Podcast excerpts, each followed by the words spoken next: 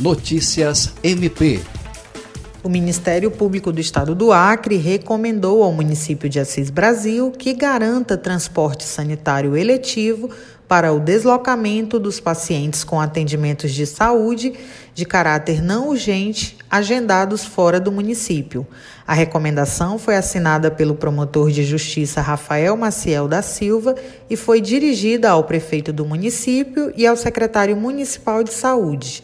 Reclamações trazidas ao Ministério Público levaram à apuração da recusa por parte da Secretaria Municipal de Saúde em prover o transporte de pacientes que precisavam realizar exames em dias não úteis, marcados pelo Complexo de Regulação do Acre. O Ministério Público deu prazo de 30 dias para que sejam tomadas as providências administrativas.